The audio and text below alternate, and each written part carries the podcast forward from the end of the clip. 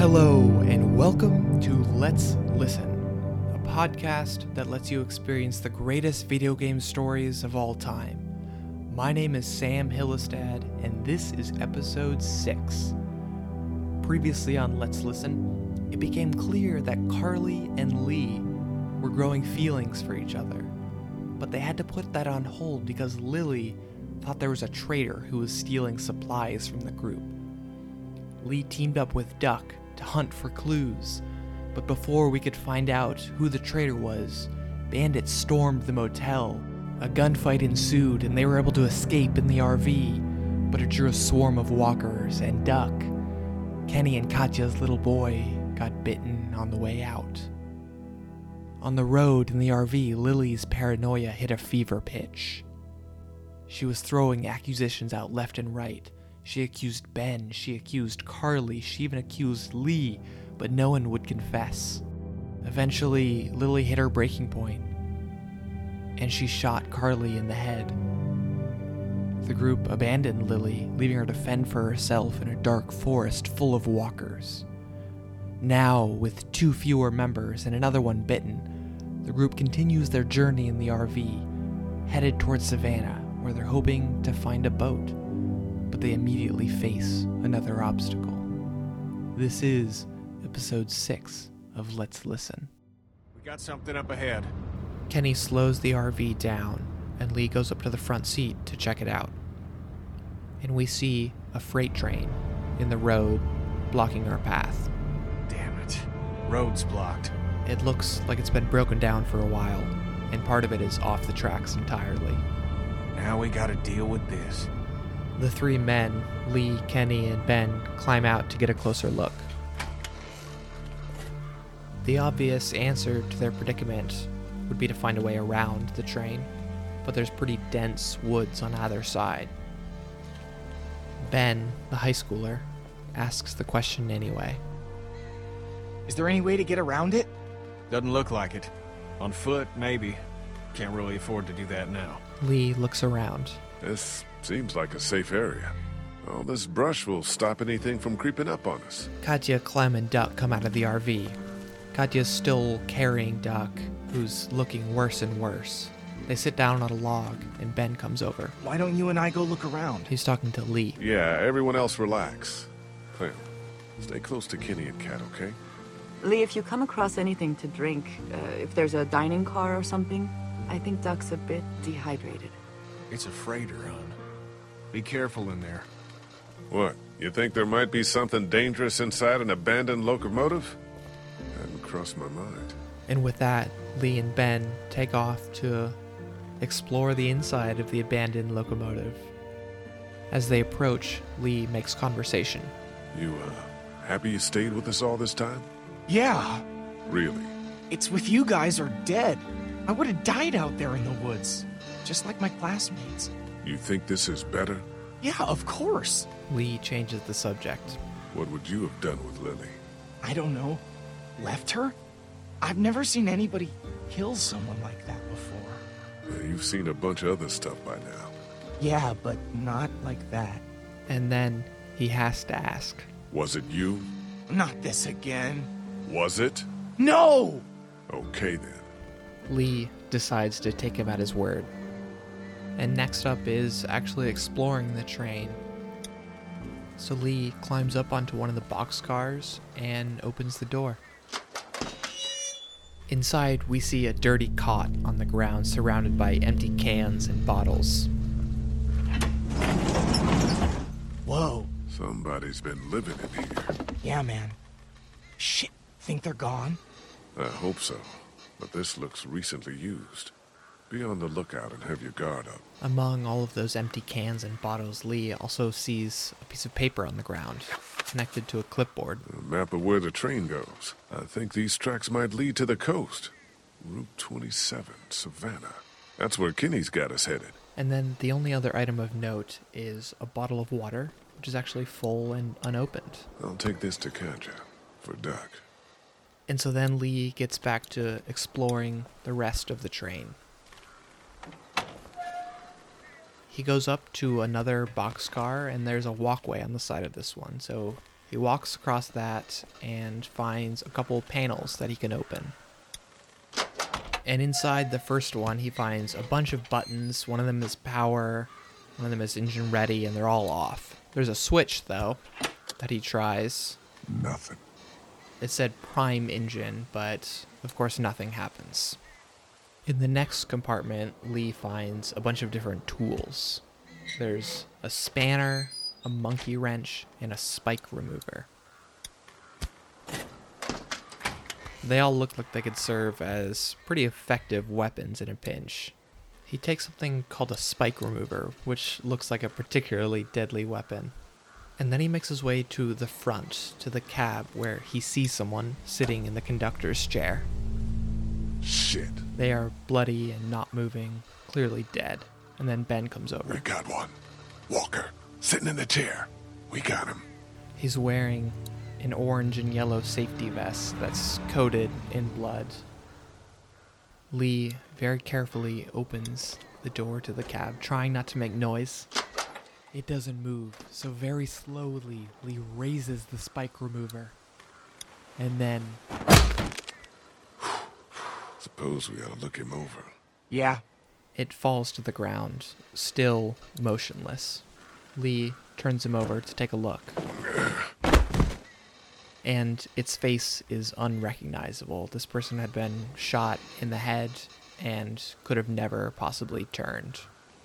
I don't think this guy came back. Christ. And then Lee notices something on the control panel, That light is blinking. and Ben gets excited. Push it. Push it. Why not? Are you fucking serious? Here, look. We see from outside the train, Kenny notices It's just the brakes. Okay, I'll give you that. and comes over, This fucker works. excited. Seems like it. I'll be damned. How the hell do we get it moving? I don't know. That's Mr. Amtrak over here. No clue. He shows Kenny the map. We found this in the boxcar back there. Whoa, is this what it looks like? I think so. This hoss will take us right to Savannah. A hundred tons of steel. Put a thousand walkers between us and the ocean, and we don't have to give a shit. I can't believe it. Kenny sits down in the conductor's chair and looks like he's ready to go. Just have to figure out how to get it started. I'm sure we can figure it out. How tough could it be? No idea, but we'll find out. That's the spirit. Then he calls out to Ben. Ben, if you could keep an eye on the girls and Duck, I'd appreciate it.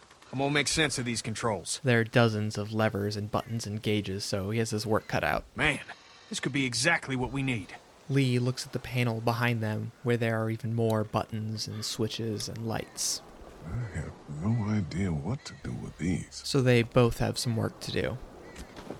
But first things first, Lee hops down from the boxcar and goes to check in on everyone else, in particular to see how Duck is doing and to give him that water bottle they found. Here, found some water. Oh, thank you. Perfect. He's awake, but just barely. He's allergic to bees. Is that right? That's all I can keep thinking about. Like, somehow that matters. It doesn't. I know. Well, I don't, but you're probably right. But now Lee has to get back to the unenviable problem of trying to figure out how to get this train moving. And first things first, he needs to take a look at those cars in the back, which are still attached to the main part of the train but are completely off the rails.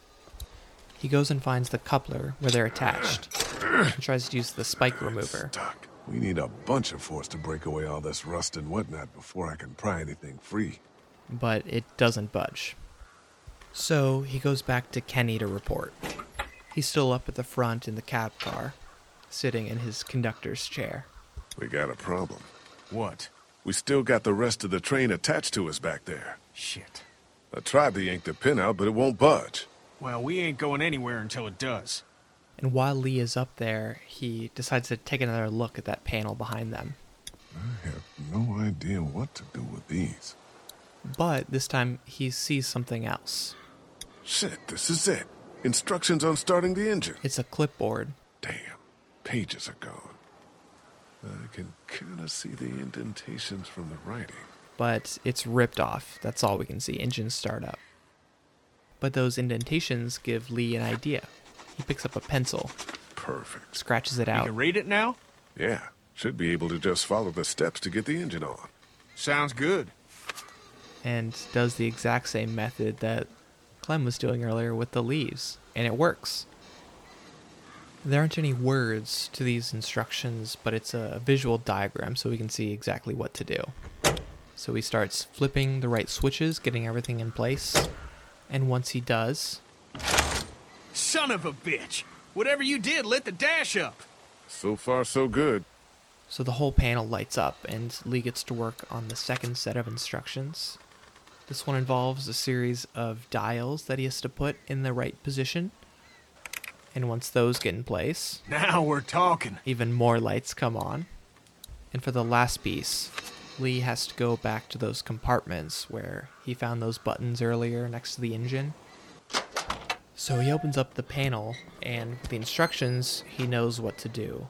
There's a switch all the way at the bottom, and all he has to do is turn that left and then right again, and then something happens. It's a minor miracle, but they got it started.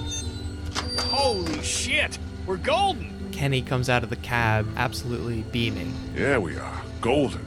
Man, feels good. The two of them bask in the moment. Let's fucking enjoy this. And then he weighs Lee back into the cab.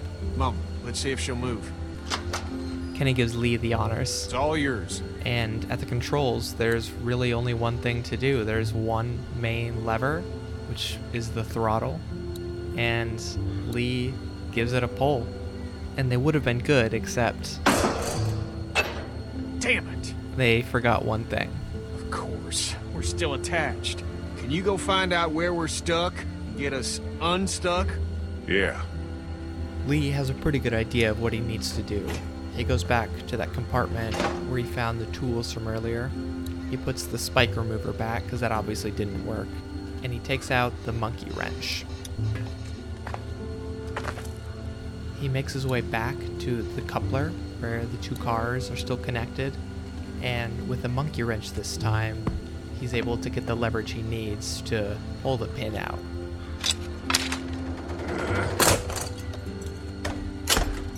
There. Hey, Kenny, we're loose. Kenny's too far away to hear, though. So Lee has to go back through the train, through that boxcar with the cot where it looked like someone was living. Lee pauses for a moment, though, because it looks like something might have shifted. You touch any of my stuff? He freezes and slowly turns around and sees a man standing there. He's extremely dirty and disheveled, but definitely not a walker. Lee decides to be honest. Took the map of the train routes. That's fine. You can have that. Really? Yeah. I got 'em all right up here. He points to his temple and smiles. I guess it's no worse for wear. Lee relaxes a little. Name's Chuck. Charles, if you fancy. Lee. That your crew outside? Yeah. And the guy up in the cab. Him too. I saw you walking through here and thought about scaring the pants off you. What? But I couldn't force myself to do it. Lee smiles awkwardly. You're still kind of freaking me out. Train folk will do that. Already met everyone outside. They all warmed to me right quick in direct sunlight. He ups off the train and does look a little friendlier in direct sunlight. He has this doughy face and long silver hair. Looks more like a vagabond than a hobo. You met Chuck. Yeah, I did. It's so nice to meet someone normal for a change.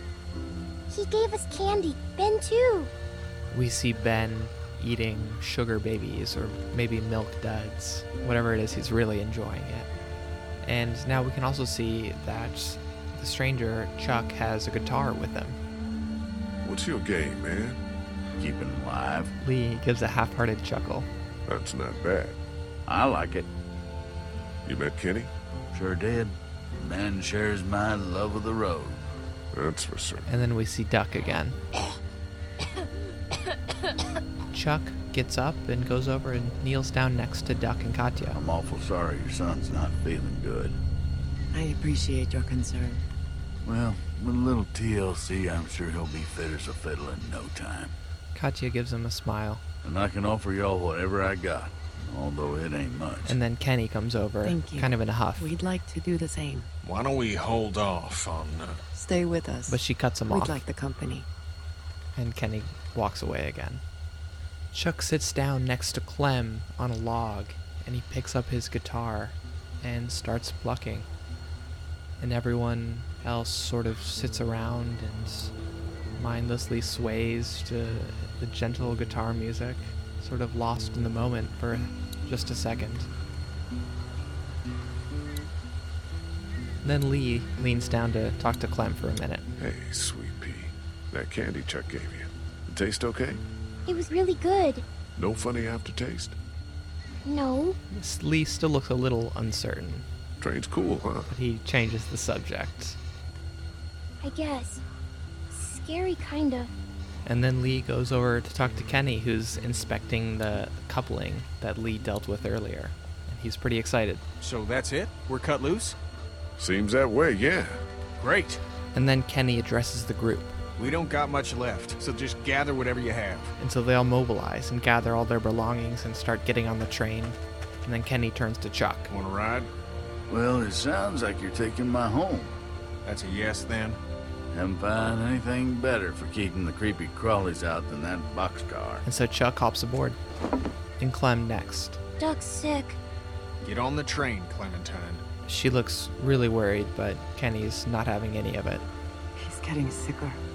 Let me look at him. Katya shows them Duck's face, and it's not looking good. His face is this sickly green color now. We can't ignore this. Look at the kid, Kenny. This is happening. Ain't shit happening. And if it were, what can we do here? We get on the train and we find something better. That is the plan. I think Lee just wants to talk it through. It's talked through. Get on, cat. I'll be up front. I don't want to hear any nonsense until we get where we're going. And with that, Kenny turns around and walks away up to the cab. And we see Katya looking utterly in despair. She has no choice, though. She goes to get on the train, too. And Lee goes up to the front where the only thing left to do is get this train started. He pulls the throttle, and miraculously, the train starts moving very slowly at first, but gradually it starts to pick up more and more steam. Kenny and Lee smile at each other. We see Chuck leaning out of his boxcar and watching the world go by. Clem is looking out, looking as pensive as ever, and then in the corner of the boxcar, we see Katya holding Duck, who's starting to shake and shiver. And then up ahead, we see a walker on the side of the track. And in the train, barreling down the tracks full steam ahead, a single walker is not something that they even worry about. It's a novel feeling. They pass it by without giving it notice. And then Chuck and Lee start talking in the boxcar. You gotta be hard on you, eh? Three adults taking care of three kids. No disrespect, son. He's talking to Ben when he says that, calling him a kid. There were more of us. Dad get 'em? Yes. Oh, it's a shame. And then Lee, Katya calls out. Lee, I need you right now. I need you to go get Ken. What's a- Will you get that off his face? My hands are full here. Duck is coughing up blood and some sort of black bile. Lee goes over, Could you picks just up a get rag, that off his face, please? and wipes the blood and bile off his face. He's fading in and out of consciousness now. He's out of time. We need to stop this train. Okay. Please. So Lee goes and crosses from the boxcar up to the cab car where Kenny is driving the train. He opens the door to the cab, and Kenny doesn't even acknowledge that he's there. You need to stop the train. And again, he just ignores him. Kenny. What? Ken. What the hell's that? He shows him the bloody rag, which is black and unnatural. Your son's blood. Get out of here, Lee. You know he's dying. Nobody knows shit. They'll be fine. And still, Kenny isn't even looking at Lee, just staring straight ahead, straight at the tracks. I'm sorry. I shouldn't talk like that right now. Go back there and tell my wife everything will be fine. What is the goddamn deal? He's a little sick, but we can't just quit. It's a scratch. He's not like the others. Jesus, all y'all are just making it worse. Lee considers for a second, but realizes he needs Kenny to understand. You're in denial! And you've given up on Duck, on everyone. Stop it, goddammit! Fuck you, Lee. You're gonna listen. Or what? And with that, Kenny finally stands up and turns around and faces Lee, face to face now, inches away from him, practically asking for a fight. But Lee isn't having it. Calm down and How the fuck do you calm down after a day like today? Lee takes a deep breath, trying to get him to calm, by talking to your friend. and that seems to work. Kenny sits back down in his conductor's chair, but he still isn't stopping the train. You couldn't save Herschel's son then, and you can't save Duck now. Shut your mouth! So you're running like a coward. and that does it. It sets him off. He gets up and slams Lee against the wall and punches him. Ah! Just leave Right me in the face. fuck alone!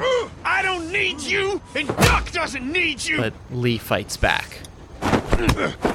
He dodges his next punch, spins around, and gets Kenny against the wall, his forearm on his I throat. told Kaja I'd get you to stop this, and you bet your ass I'm gonna. Kenny keeps fighting back, but Lee is fucking over this. You want to hurt people because you're afraid. Losing Duck ain't enough for you because you fucking lose everything acting like this. I'll fucking kill you before I let that happen. And finally, Lee lets him go. Kenny falls to his knees, panting, trying to catch his breath. Lee looks horrified that that's what it had to come to, I'm sorry. but he had to knock some sense into Kenny. And it seems to have worked. Kenny gets up slowly and goes over to the controls and stops the train. And then we see the train from the outside as it slowly comes to a stop. Lee and Kenny climb out and go back to the boxcar where Katya is laid stuck out on the ground. Everyone else is standing outside, not looking at each other, just looking down. Ken, it's. I think it's time. Kenny nods and finally acknowledges it. He looks over at Chuck, who's standing outside next to Clem, The boy's been bit, in case you haven't figured that out. but he doesn't even look up. No one can look up, not in a moment like this. Lee comes over What do you need? and puts his hand on Kenny's shoulder. I. I. Kaja, It's time to. Oh, this is not possible. What are we gonna do? We can't allow him to become one of those things. But what if. What if he doesn't? Kenny, I love you very much. I love our son more than life itself. I need you to hear me. What you are saying, that he may not turn, is foolish. But No. there's. Come on, Cat. If you think of one, you let me know. Isn't there some sort of pill or something we can just give him? Stop it. Just drift off to sleep, right, hun? I mean, Jesus, this is our son. I know, but we know it's here. She points Or nothing. at her own head. Fuck. Just who then? You want me to? You don't have to. I'll do it. No, you don't have to. Gotcha. Fuck. I, I, I can. I can do this. But Lee I'll do it. steps up. No, it should be apparent. no parent would have to do something like this. Lee's right, Cat. We can say our goodbyes and just let that be it. I don't know. Lee, you'd be doing this family a great service. Why don't we take him into the forest so Clementine doesn't have to see? Yeah. Give us a moment to say goodbye. Of course. And so Kenny picks him up, and the two of them carry him into the forest. And then Clem comes up to Lee's side What's happening? and grabs his hand. She still can't look at him or anyone or anything but the ground. Duck is dying. I know. What are you doing? And here Lee can decide if he wants to sugarcoat this or tell her the truth. I'm killing him. And then she looks up at him, For good? and Lee looks back at her, Yes. So he doesn't come back. and she understands. Look, Clint. But then, Things are. What the? No! Ben, take Clementine into the train. Go. It'll be fine. Lee takes off sprinting into the woods. And when he gets there, he finds the three of them in a clearing, Duck set down against a tree trunk, and Kenny kneeling over Katya's body. Cat! Cat! Gotcha! She has a gun next to her and a hole in her head. Why? Cat! Oh, fucking God.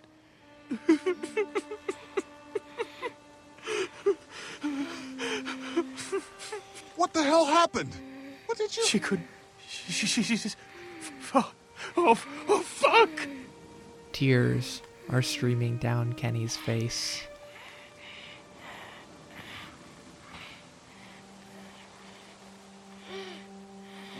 Kenny picks up the gun.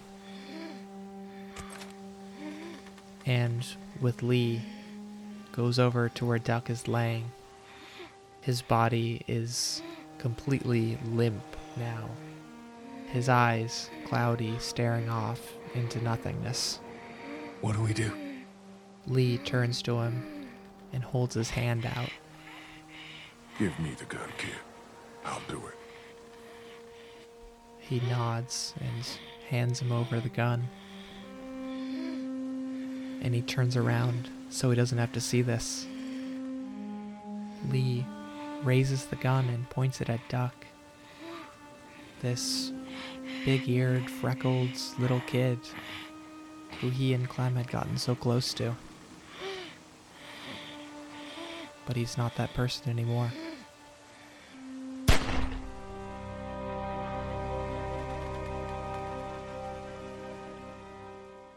the screen goes black. And the next thing we see is the train again.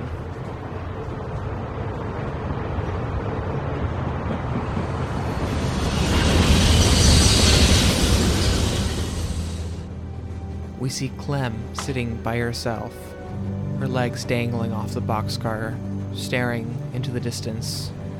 Lee sees her and walks over and sits down next to her. You want to talk? You uh, understand what happened? Yes. Okay. What are you thinking about? What Chuck said, What Chuck say? that what happened to Duck would happen to me. The fuck he did. Swear. Sorry. I'm gonna go talk some sense into it. Don't be mad. But Lee already looks pretty mad. He goes up to the very front of the train where Chuck is standing. Hey, How you doing? Lee has his arms crossed and looks like he's ready to get into a fight if he has to. I don't care what reason you had for doing it. No reason to go and tell my girl she's gonna end up dead. Cause she is. And that's not the response that Lee expected. I don't know much about you folks, but I can tell you as sure as the sun's gonna come up tomorrow. Y'all keep going on like this, and that girl ain't gonna make it. What do you know? I know that you don't have a goddamn plan. We get to Savannah, and then what? We find a boat. You think that's a new idea? You got even the foggiest idea about where you're gonna find one of those. Look, sit down with the girl and hash it out. Find a map for Christ's sake. I'd give you one if I had it. And if something were to happen to you, It won't. if it were, you gotta prepare the girl. Teach her to use a weapon, and for crime, and he cut that hair. Lee doesn't look too happy about that suggestion. She's a little girl. And she'll die a little girl if you treat her like one.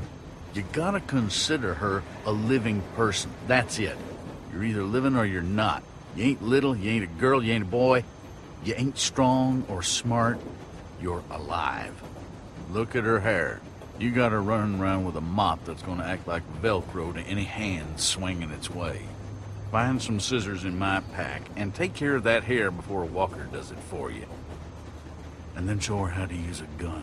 Because, like it or not, that's what saves your life from here on out. Lee looks annoyed, but he's listening. I don't mean to tell you how to do your job, but too many people have died already. They have. And seeing another little girl die might just do me in. I hear you.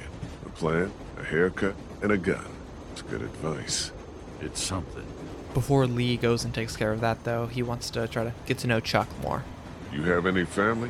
Out there somewhere. Been sort of on my own for the past, oh, 14 years now. Sorry to hear that. No one to blame. You're homeless then. Suppose I've had homes here and there, and well, they just don't work out. I like a drink, you know. Yeah. Got any? No. Darn. And with that, Lee goes back into the train. Be safe up here. You betcha. Inside, he finds Kenny, who's sitting hunched in front of the controls to the train. Hey, man. You and me, we. Uh, oh, fuck it. Let's just get to the ocean. He, understandably, doesn't really want to talk, though. You still want to get a boat? It's still the best plan. Can. It's the best plan. Lee's not really getting anywhere with Kenny, so he leaves him be and goes back to check on Clem. She's still sitting in the boxcar with her legs dangling off the side, and he finds something next to Chuck's cot. It's a fifth of whiskey. It's a bottle of alcohol that must have been Chuck's, but he forgot about. Then he goes to Chuck's bag where he said he has those scissors. He pulls those out. They look clean enough. and he sits down next to Clem to talk about what to do next. Hey, Clint. Did you talk to him? I did. He had some, uh. He explained himself and made some good points. Look, we're not gonna let anything bad happen to you, but there are some precautions we have to take. Okay. Yeah, that makes sense. Don't worry, sweetheart. Okay. What should we do?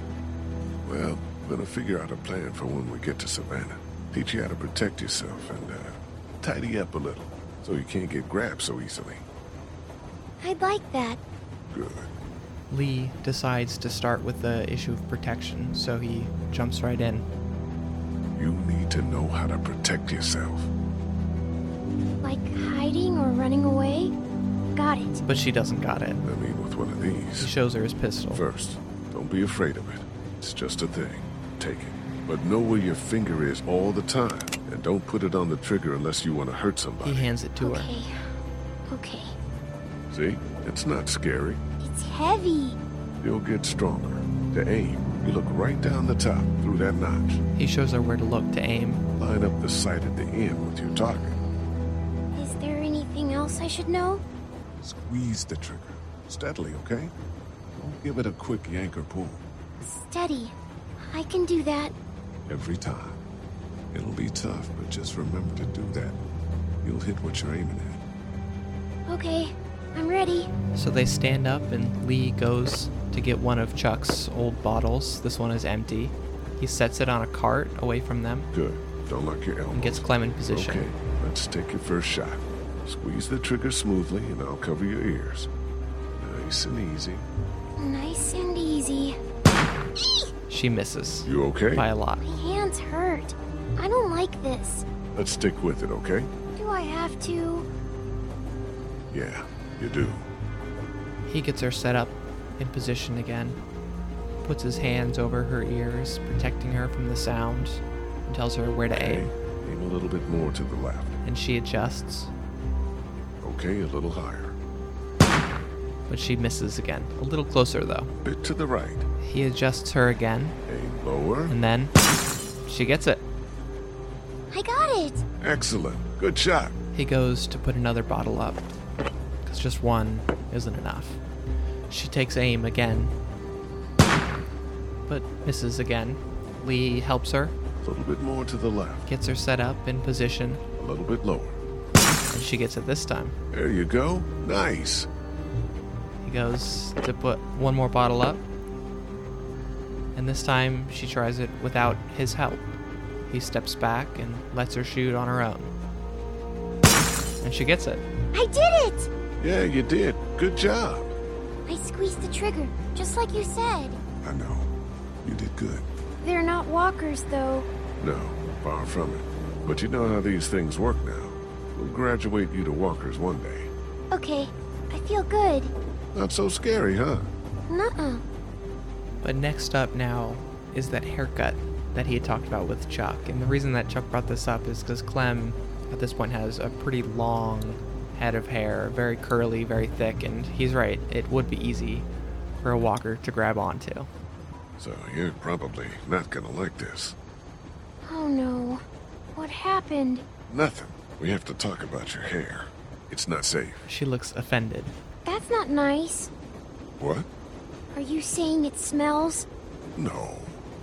Cause it does. Kinda. And she gets a little sad. Do you remember when Andy St. John grabbed it and I got mad?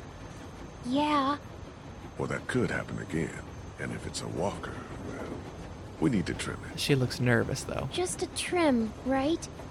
I need to cut it short enough so that it can't get grabbed. Clem looks deflated, Okay. but accepts the truth. Mind if we do this now? I guess not. Don't mope. It's a good thing. And so Clem sits down on the boxcar floor, and Lee kneels down next to her and takes out the scissors. Do you know how to do this? He starts snipping away. Yeah, of course. I don't believe you. Well, good. Good? Means you know when someone's lying to you, which is another valuable survival skill. And this gets Clem thinking about Lee's past, So you did kill someone before. which he's finally ready Yeah. to talk to her about. You could have just told me. I wouldn't have been afraid of you or anything. I'm sorry. You've killed lots of things now. It doesn't even matter. Lee lets that sink in as he keeps working on her hair. And he's really taking big chunks off of it now. You're right. Before all of this, I was sent to jail, you know? Did people ever go to jail when they shouldn't? All the time. Okay, I think I'm about done. I can probably tie these pieces back with something. Here, I have some hair thingies. You do? Uh, yeah, Lily gave them to me for sleeping. So he takes them and ties her hair back. There, all set. And then Clem feels back where her hair used to be and doesn't feel anything, so she gets really sad for a second. Does it look dumb? no, you look cute and a lot harder to grab. It does look a little goofy, but he's right. So now with the haircut out of the way, the last thing to do is for Lee to find that map of Savannah to go over with Clem. Are there any maps up here? So he goes to the front of the train, where Kenny I is. just uh, want to look over one with Clem so she has a lay of the land once we get to Savannah. And Lee actually sees that there's a map right next to him. You mind if I look in there for a second? I really wish you'd just leave me alone. But Kenny's being stubborn. So Lee goes back to the very front of the train where Chuck was to give him that bottle of whiskey. I found this if you want it. And he looks thrilled. Damn. Didn't realize I had it left. Thank you. Chuck opens the bottle Want a nip? and offers it to Lee before he takes a sip. Sure. So Lee takes the bottle, and there's no glass, so he just drinks straight from the bottle. Ooh, Not known for its finish. no kidding. Lee hands it back, and Chuck takes a swig. It goes down a lot easier. Anybody in there want to share a drink? You let 'em know. Will do. And this gives Lee an idea. So he goes back inside to where Kenny is, and he sees those maps still, but Kenny's still being stubborn and in the way. Chuck wanted to know if you needed a drink. Kenny perks up at that idea, He's got some. Yeah, and that's all it takes. Yeah, that'd help. Kenny gets up and goes to the front of the train to join Chuck and his whiskey. So Lee is free to grab one of those maps now, and it's good that he does it Thanks. because Kenny is back almost immediately.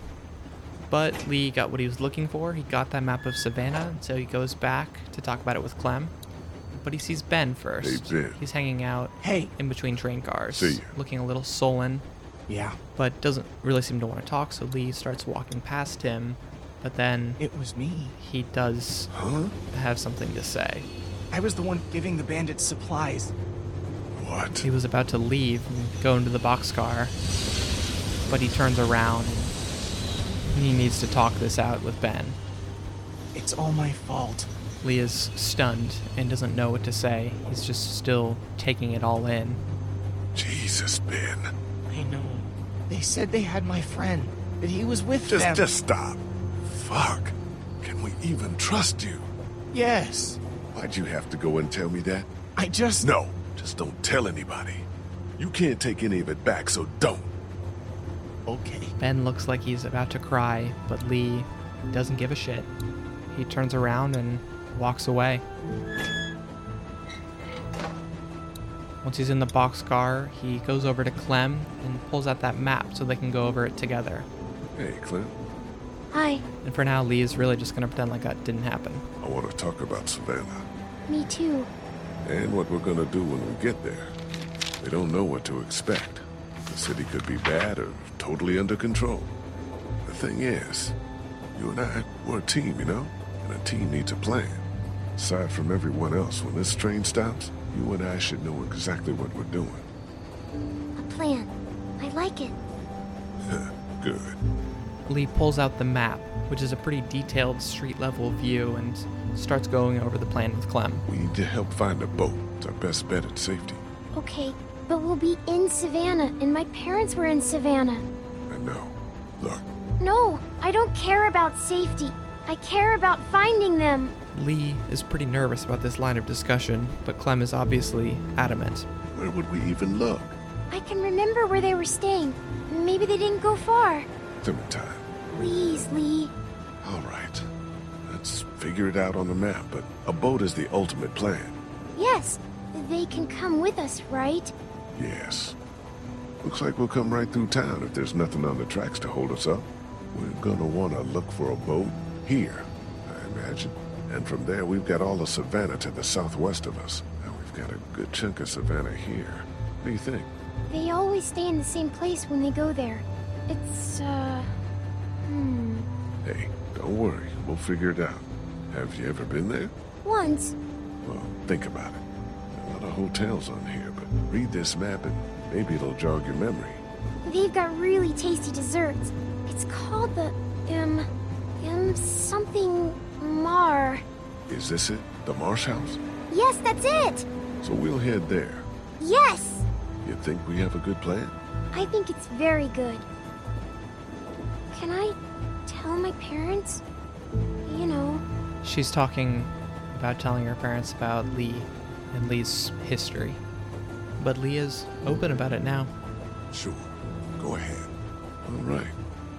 How do you feel? good. Better. I'm glad we have a plan. And you're a good little shot. Thanks. I guess we should see how far. Oh, shit! Hold on, everybody! Kenny slams on the brakes. We don't see what it is yet, but there's something out there that spooked Kenny.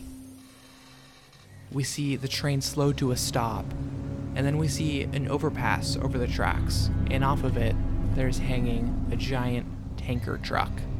Fuck, fuck, fuck, fuck, fuck! We don't know exactly what it is, but it's definitely full of Maybe we could walk. some form of flammable gas. That's fucking stupid, Ben. I'm just saying. then Chuck comes down Mm, I don't know. and has thoughts. I ain't got much experience with y'all's fortitude, but we could probably deal with that. We got a goddamn train. That thing's not full of milk, Charles. That's gas or diesel. Something that's gonna explode. You gotta get a hold of yourself. This a crew here. Then Kenny gets right up in Chuck's face. This ain't shit. This. And then Yo, new people. You keep screaming like that, and you're gonna get your face chewed off. Are you guys gonna be trouble? Because we could have just kept walking. There are two new characters who are standing on top of the bridge next to the tanker. No, we're friendly. Put your hand down, kid. That's what everybody says. We know. Let's give these guys a break. We'll see. You guys got a problem with your train? Yeah, you're standing right in front of it. Dude, it's a wreck. It's not so bad from up here. Send your buddy up to have a look. Kenny turns to Lee. Anything goes sideways up there, we won't let them escape. Luckily, there is a ladder right next to where the truck is hanging, and Lee goes over to it and is about to start climbing up, but then calls up to these two new strangers. If I come up there, you better not be murderers or thieves. I guess you'll have to find out. Lee starts climbing up the ladder, and then we can see the two of them discussing. A group of guys is what we need. They're what you think we need. We're doing fine. For now. What about when. Stop. And then Lee gets to the top. Hey, dude. I'm Omid. Lee, Krista, what's the deal with the train? we're driving it. Oh, man. Omid is a small Middle Eastern man, and Krista is a taller, probably biracial woman. Look, y- you want to help us out? We could use some able bodies, and yeah, we, we really need some help. What's in it? And just then, Clem gets to the top of the ladder. Oh, shit. God damn, you guys have a kid. She'd been following us, apparently. What are you doing up here? Do you know how long it's been since I've seen a kid? Shit. What's your name? Clementine. Oh, so he gets to swear. Well, Oh, this is great. See? Things are looking up. You're not her dad. He down there? It's that obvious? To me. And no, he's not down there. Huh. What's your story? This Krista is really athletic looking, angular features, hair up in a bun, looks handy. I came across Clementine alone, first day all of this happened. We've been together ever since. And everybody down there. They're cool? Omid has much softer features than Krista. He has a round face, cheeks are a little bit chubby, and he has some light stubble. We just met Chuck, but he seems like an alright guy. You always have to worry about new people. I used to love meeting new people.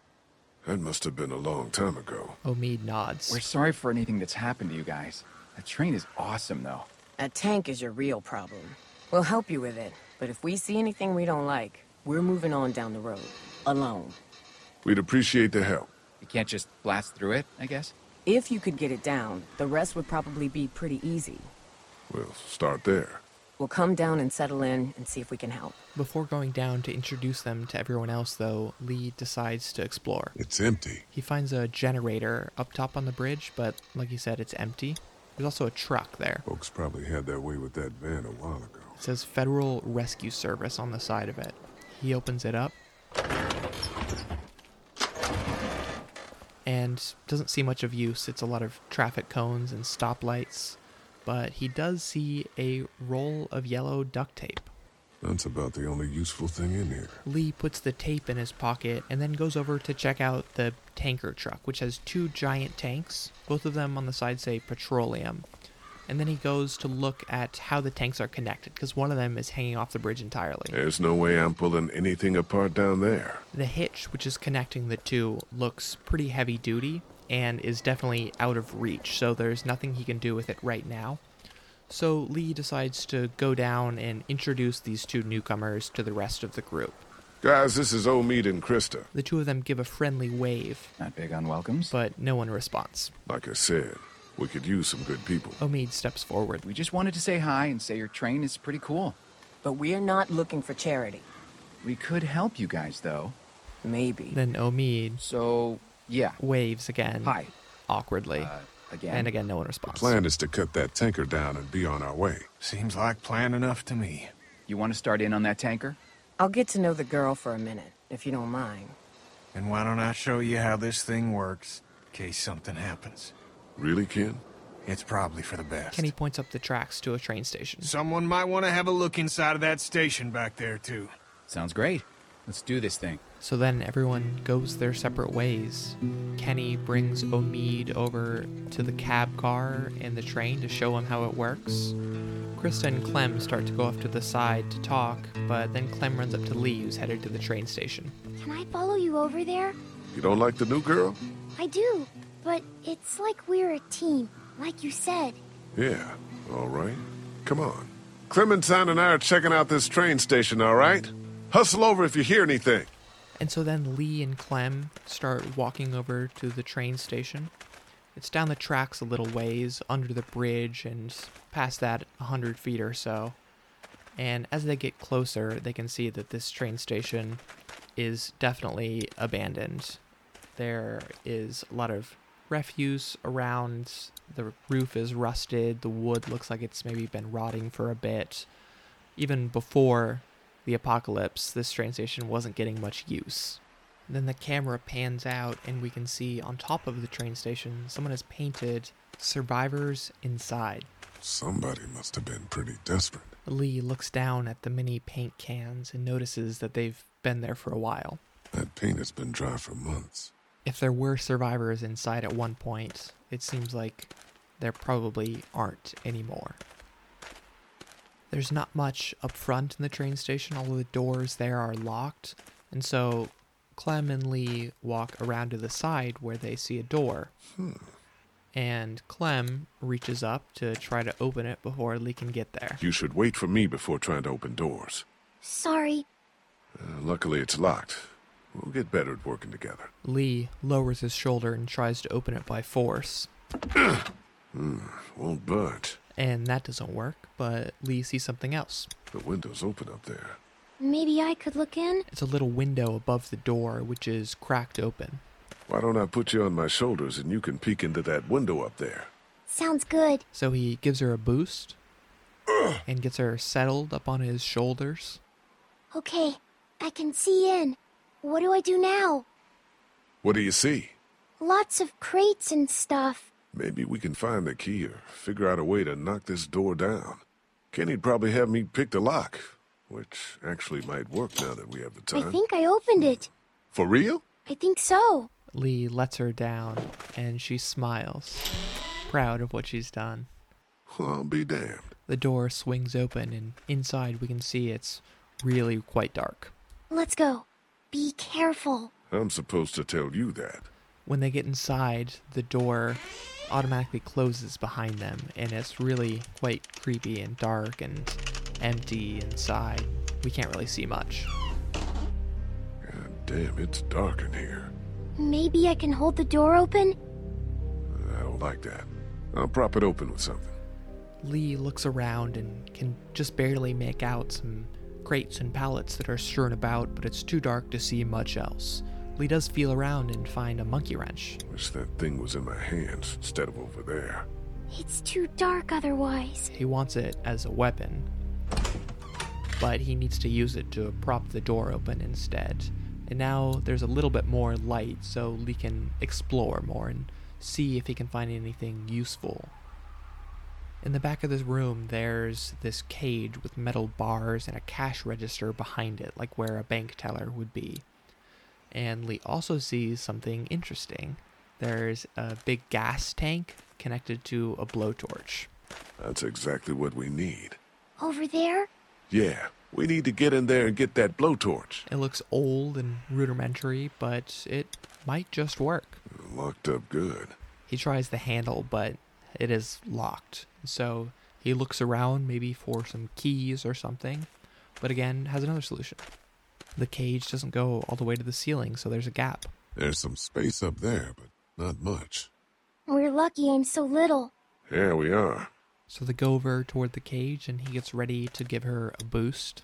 You okay going over the top of this fence? Yeah, definitely. And she looks confident. So Lee picks her up. Go on and grab the keys, Clem. She drops down to the other side, Come on, scoot. but all of a sudden she's frozen and has a horrified look on her face. Behind you! It's a walker. It lunges for him, but he's able to dodge out of the way and push it out. Goes to the door where the monkey wrench is, his only weapon. He picks it up, but the door shuts, leaving them in total darkness. He's left swinging the monkey wrench wildly, missing over and over again until finally he's able to connect, hits it right in the head, and it drops. But another zombie comes. He struggles with it as it's gnashing its teeth, lunging for his neck, but he pushes it off and smashes its brains in. And the next thing we see is Clem holding the gun, shaking. She wasn't able to pull the trigger. It's okay, it's okay. Everything's fine. Lee calms her down and she slowly lowers the gun. But then we see something moving in the cage. Clem is stuck inside with it. Keys, now! She jumps into action and hands him the keys through the bars. He gets it unlocked. Clem hands her the gun. He takes aim. And then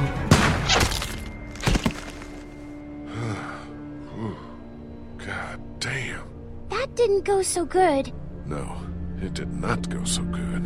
But we're okay. Everything's okay. and then they hear someone from outside. What's going on? I thought I heard a gunshot. We're fine.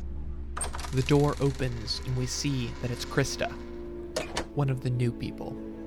We found some walkers. Lean Clem look shell shocked, You and an eight year old versus three of them, huh? and Krista looks a combination of disbelief and disapproval, We handled it. Yeah, it looks like.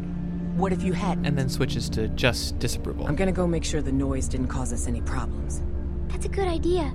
Krista starts heading back to the rest of the group, but then turns around and over her shoulder says, I hope you know what you're doing with her. We're still alive, aren't we? Yeah, you are.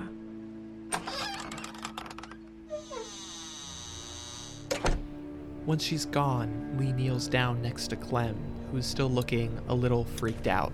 You sure you're okay? Yeah, I'm a little shaky. It'll pass. And now they can get back to the task at hand, which is getting that blowtorch from behind the cage.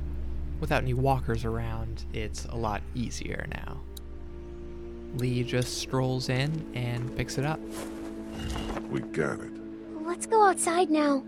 What did we learn? Clem slumps I'm over, not ready for a gun. disappointed in herself, feeling like she let Lee down, but that's not the lesson. No. You just have to learn to pull the trigger. It's so hard. Don't think. Just do it. Live with what happens. I'll try.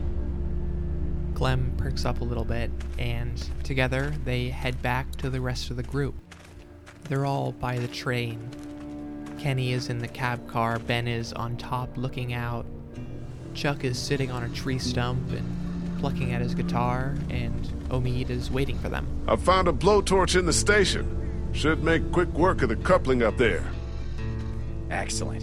I'll come up there with you to have a look. And so, with the blowtorch in tow, Lee and Omid climb up the ladder, and they go over to the coupling, which is connecting these two giant petroleum tanks.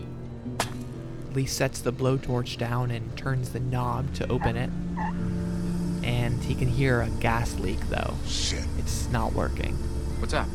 The hose has a leak in it. Turn it off, dude. I, I don't want my eyebrows burned off. Better plug that leak with something. Luckily, Lee still has that yellow duct tape that he found in the truck earlier, so he takes them off and patches up the hose. Hope there's holes. and he gives it another try. This time, he gets a nice hot flame. That's crazy. Look at it He go. points it at the coupling, Just about got and it it. cuts through the metal like butter.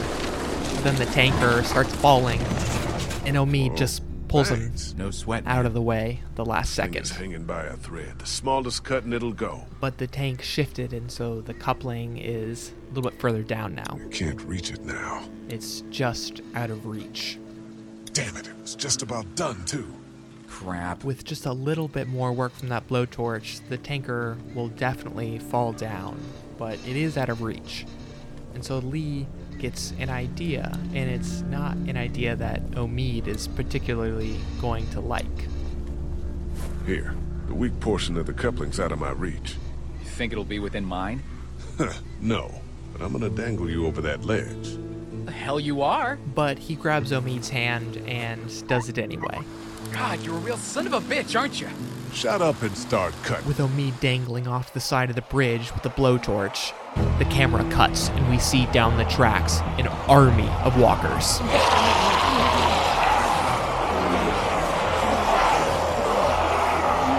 Guys, Ben sees them there's first. something coming! What the what?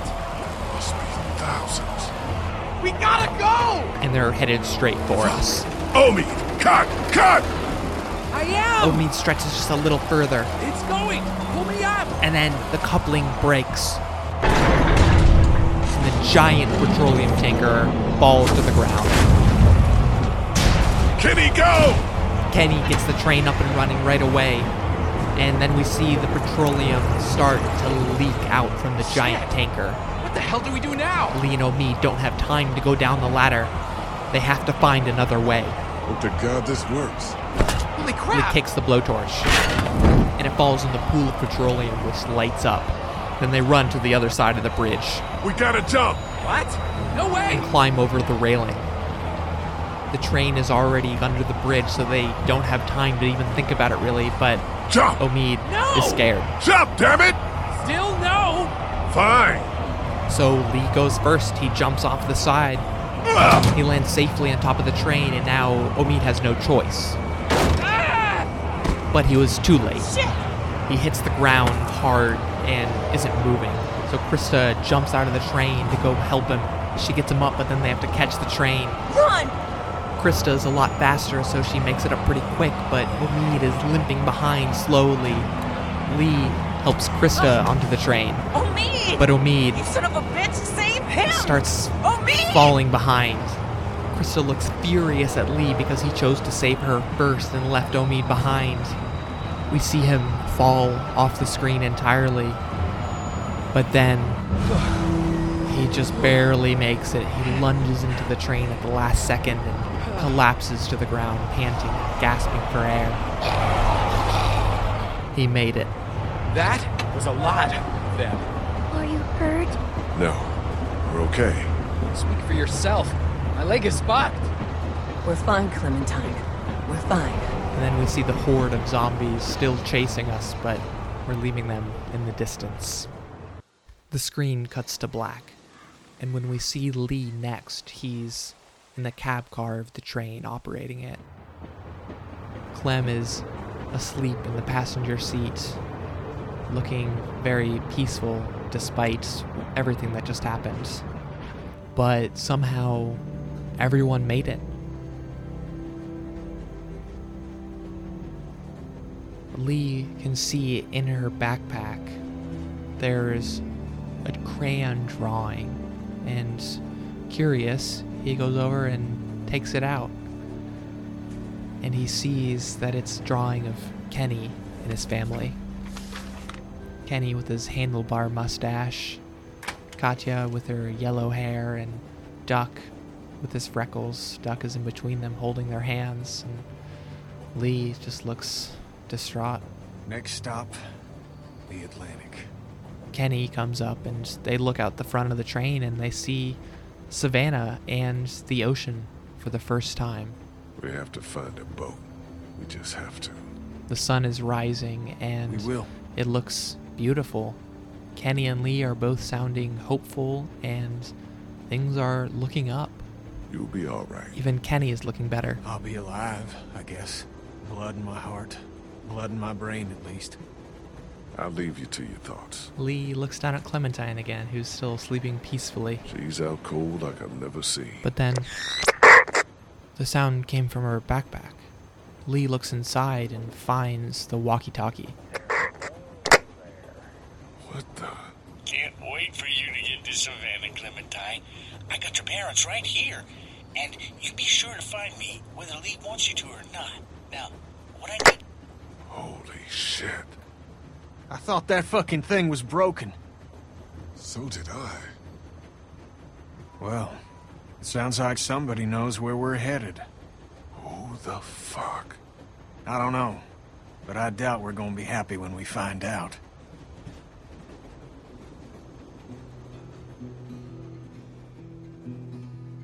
Thanks for listening to episode 6 of Let's Listen.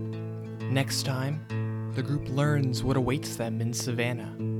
Of course, there will be walkers, lots of them. But now there's this mysterious stalker standing between them and a boat, which at this point is their only hope. If you like the show, please rate and review on Apple Podcasts. You can also listen and subscribe on Spotify, Google Podcasts, or you can reach out at the Let's Listen Podcast at gmail.com. You can get in touch and follow the podcast on social media. I am at Let's Listen Pod on Twitter, Instagram, and Facebook. There you can find podcast updates, teasers, and other behind the scenes content. Again, my name is Sam, and this has been episode 6 of Let's Listen. I'll see you next time.